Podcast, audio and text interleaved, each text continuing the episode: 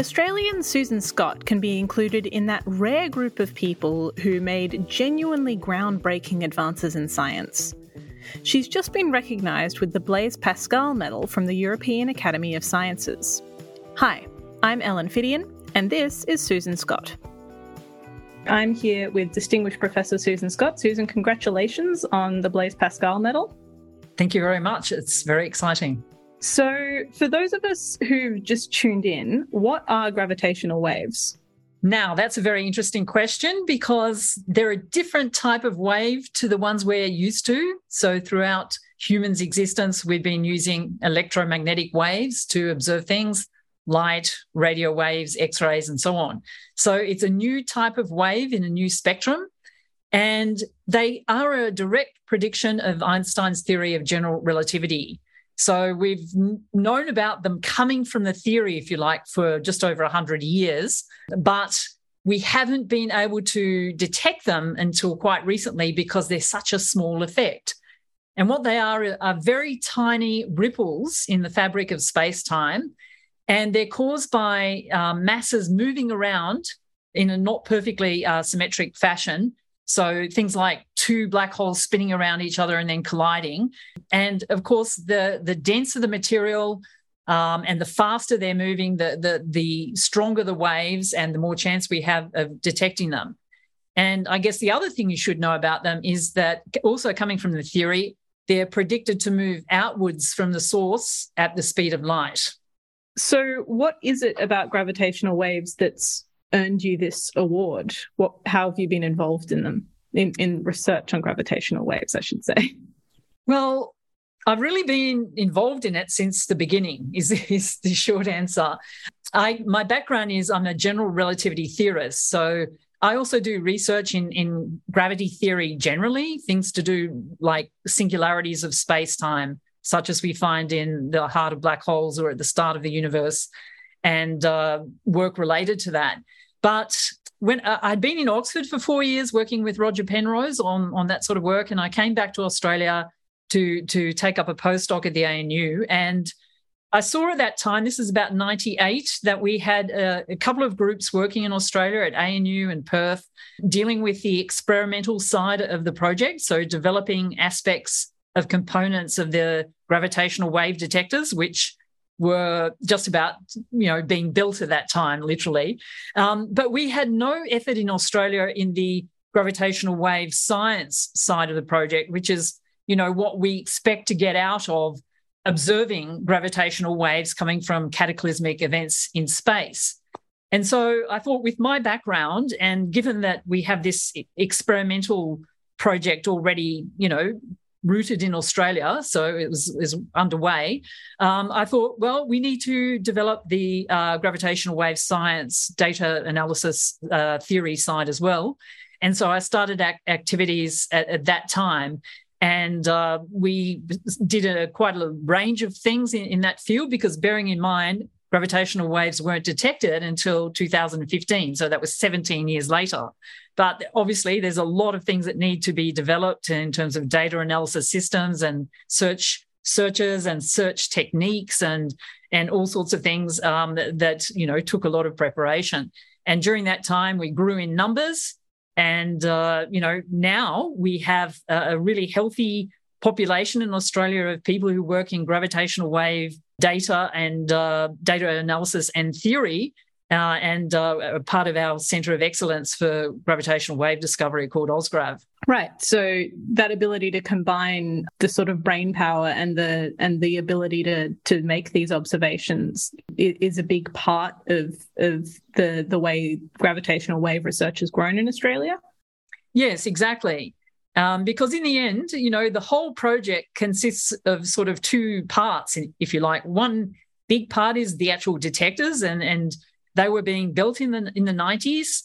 And since then, we've been upgrading them and making them more sensitive. But that's really the experimental physicist, uh, engineer type side of the project. And uh, we did have that in Australia. But the other part, which is becoming increasingly grown and important, is to you know, look at the science that we're now getting through the detections that we've been having since 2015 of things like two black holes colliding or two neutron stars and and so on. And and really i think if we hadn't if i hadn't started that program in the late 90s in 98 we may not have been in a position uh, to be ready with with our you know people in australia at the time of detection and to exploit that new window beyond that and thankfully we are and australia plays a quite a, a leading role in in that side of the project as well so, following that detection seven years ago, there's been a lot more gravitational wave detections.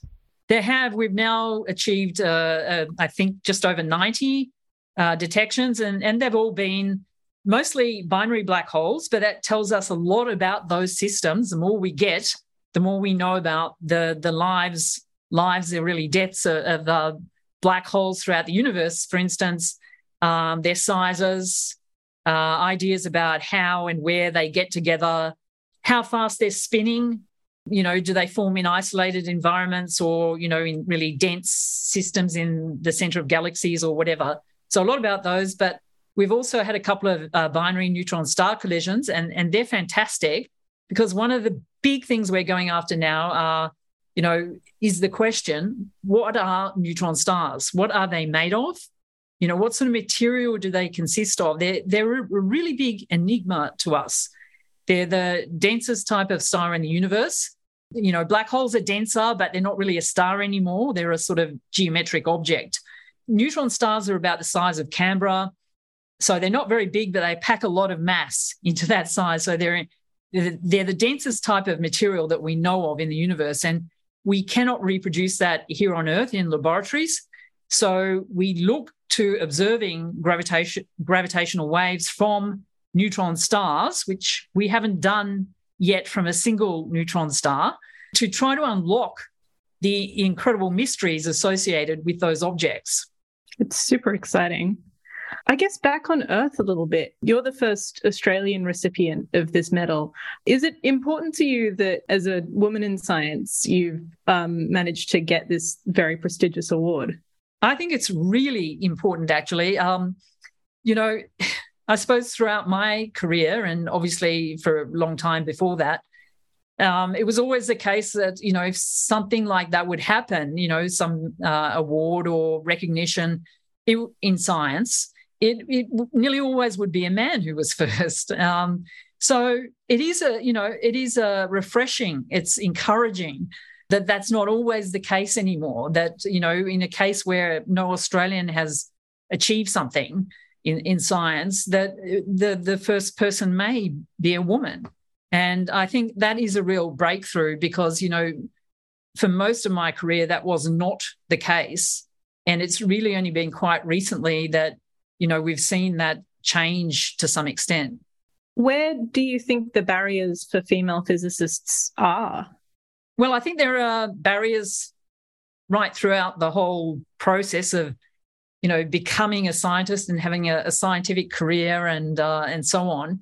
Um, but to me, I mean, I teach, I lecture in the second semester of third year teaching general relativity, and that's the the final semester for many uh, students. And by the time they get to me, uh, the start of that semester, there's virtually no women uh, in the class, you know, a couple maybe.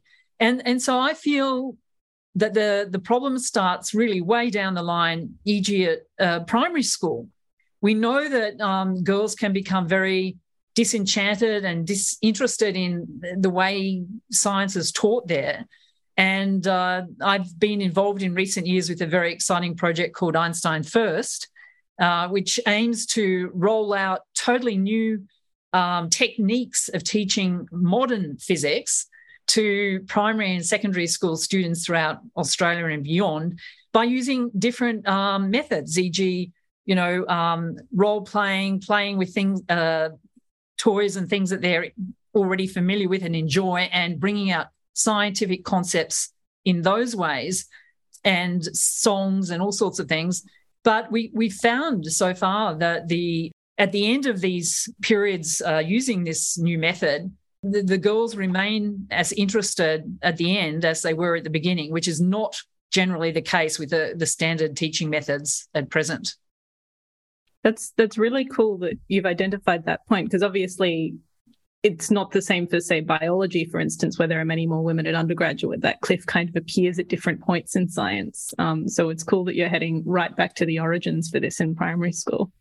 Yes, because I think, you know, if we can make the difference there, then it will flow, you know, up the system through um, secondary and beyond. And in the end, what we want is for more uh, women in particular, but people in general coming through the system, students, to choose STEM disciplines because it's so important for the, the future of, of our country, its health, but also the entire planet.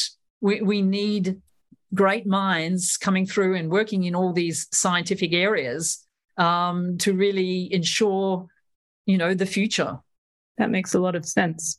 Just finally, what are you excited to see next in your field? Well, I think one of the things I'm really um, anticipating uh, is this detection of these continuous stream of gravitational waves from single neutron stars. So, you know, a neutron star, it's not very big, but it's extremely dense. And we expect them to be a little bit misshapen so that as they rotate, they will give off a very faint, continuous stream of gravitational waves. Well, we're gunning for that you know, uh, in Australia, but also with other groups around the world, we're anticipating the time uh, when we w- will have our detectors sensitive enough to detect those waves because we know that that's absolutely going to unlock so much information about these very mysterious objects. And you know that that is a, a must you know thinking of the the universe that we really need to understand these densest type of stars.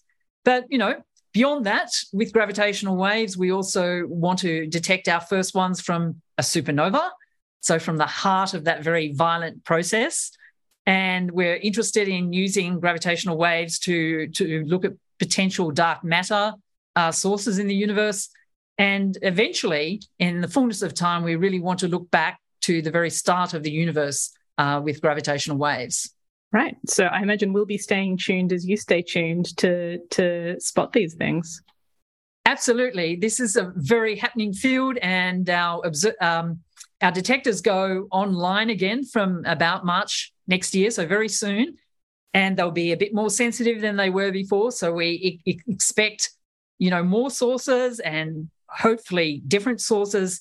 And yes, there's a real sense of anticipation of the the years ahead. Fingers crossed. Absolutely. All right. Well, um, those were all the questions I had. Is there anything else you'd like to add? No, I think that's pretty decent coverage of uh, for 10 minutes. cool. Thank you very much for your time, Susan, and congratulations again. Thank you so much. I actually really enjoyed it. It was it was fun. Oh, cool. I'm glad. Thank you for listening to Cosmos Insight. For more science just like this, head to cosmosmagazine.com.